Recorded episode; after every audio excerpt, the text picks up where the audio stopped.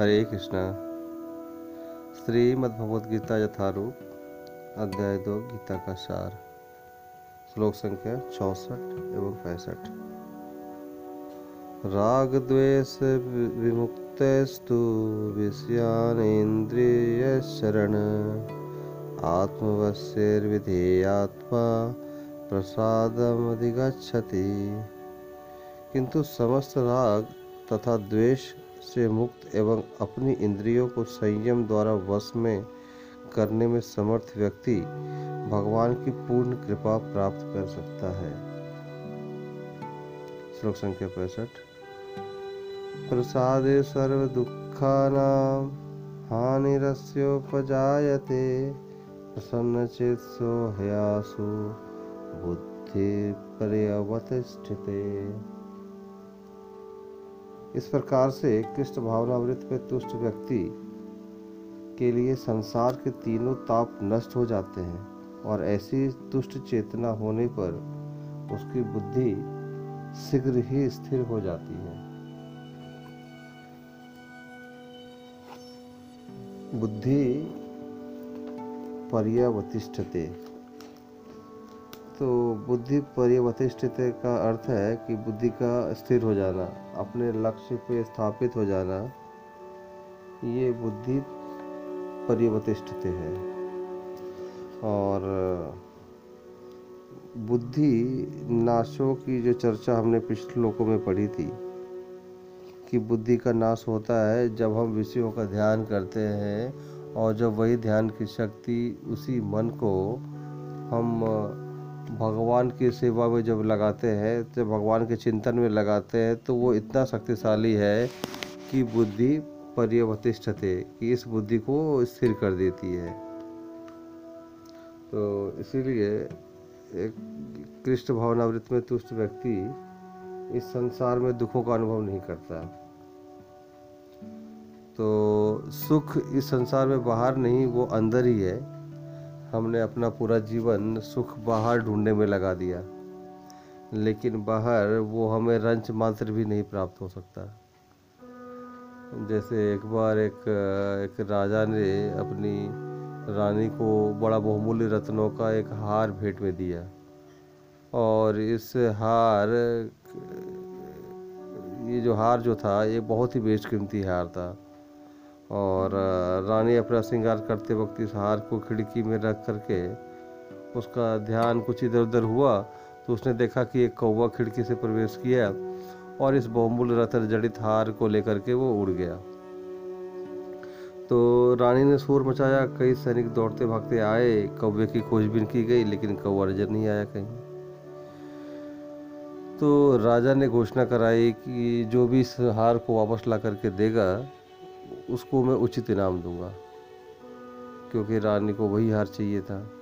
तो राजा ने कई प्रस्ताव दिए कि एक और हार ला देता हूँ, ये ला देता हूँ, वो ला देता हूँ, लेकिन रानी नहीं मानी। रानी ने कहा कि मुझे तो वही हार चाहिए। तो राजा ने घोषणा करा दी फिर कि अब एक बार एक युवक को वही हार तालाब में पड़ा हुआ नज़र आया। और वो बड़ी देर से उस तालाब से उस हार को खींचने और निकालने की कोशिश में लगा हुआ था। लेकिन उसका सारा प्रयास विफल जा रहा था और हार बाहर नहीं आ रहा था। तो एक साधु वहाँ से गुजर रहा था और उसने देखा कि उसने देखा कि आस, उसको आश्चर्य हुआ कि ये युवक कर क्या रहा है। उसने युवक से पूछा कि तुम कर क्या रहे हो? युवक ने कहा कि मैं इस हार को निकालने की कोशिश कर रहा हूँ। देखो वो हार अंदर पानी में दिख रहा है, वो यही है रानी का हार। तो साधु ने कहा कि तुम्हें हार चाहिए तो जरा रुको। वो पेड़ के ऊपर चढ़ गया और हार को लेकर के आ गया। वो हार कौवे ने उस पेड़ के ऊपर रख दिया था और वहाँ से वो छोड़ करके चला गया था। अब उस हार की जो परछाई थी, जो प्रतिबिंब था, वो तालाब में पड़ रही थी और ये युवक उसे तालाब में देख करके सोच करके निकालने की कोशिश कर रहा था, जहाँ वो था ही नहीं। जबकि वो था पेड़ के ऊपर में। उसी प्रकार से हम सब खुशी बाहर ढूँढने की कोशिश कर रहे हैं, जो कि है ही नहीं। वो खुशी अंदर है, और जब वो कृष्ण भावनावृत जो कि आत्मा का स्वभाव है, भगवान का संबंध। तो भगवान के संबंध में जब आत्मा को प्रसन्नता प्राप्त होती है तो फिर बाहर से आए हुए दुखों की हम परवाह नहीं करते। इसीलिए जब हम, हमारा मन खुश होता है, संतुष्ट होता है तो कोई कुछ कह भी दे हमें, हमारी कोई हानि भी हो जाए। कुछ हमारा, हमसे भी कुछ बुरा व्यवहार भी कर डाले तो हमें फ़र्क नहीं पड़ता, हम उसे हंस करके टाल देते हैं। और उसका बुरा नहीं मानते, और अपने कार्यों में आगे बढ़ जाते हैं। लेकिन जब मन संतुष्ट ना हो तो छोटी सी भी बात हमें ऐसी चुभती है और हम उस पर ऐसी प्रतिक्रिया दिखाते हैं, जिसे कहते हैं ना कि वो बात का बतंकड़ बनाना। तो इसी प्रकार से जब मन तुष्ट हो तो जब बाहर से कोई भी दुख हो, वो उसका अनुभव नहीं होगा। तो फिर जब मन तुष्ट है ही नहीं तो छोटी छोटी बातें जो कि स्वाभाविक है कि संसार में होगी ही होगी। हम कितना नियंत्रण कर लेंगे अपने वातावरण के ऊपर में? वो हमारे वश में नहीं है कि हम इस संसार को अपने उंगलियों के इशारे पर चला सकें। आप वस्तुओं को उठा करके एक स्थान से दूसरे स्थान पर रख सकते हैं, लेकिन ऐसा व्यवहार मनुष्य के साथ नहीं कर सकते। वे मनुष्य हैं, भावनाओं से भरे हुए हैं, उनमें जीवन शक्ति है। इसीलिए जो संबंधों का विज्ञान है, आज वो बड़ा पेचीदा विज्ञान हो गया है, कि कैसे संबंध सही स्थापित किए जाए। जो आज की दुनिया के लिए अपने बहुत बड़ा प्रश्न के रूप में खड़ा हो गया है। तो इसीलिए जब मन खुश हो तो बाहर प्रसन्नता स्वाभाविक नज़र आती है।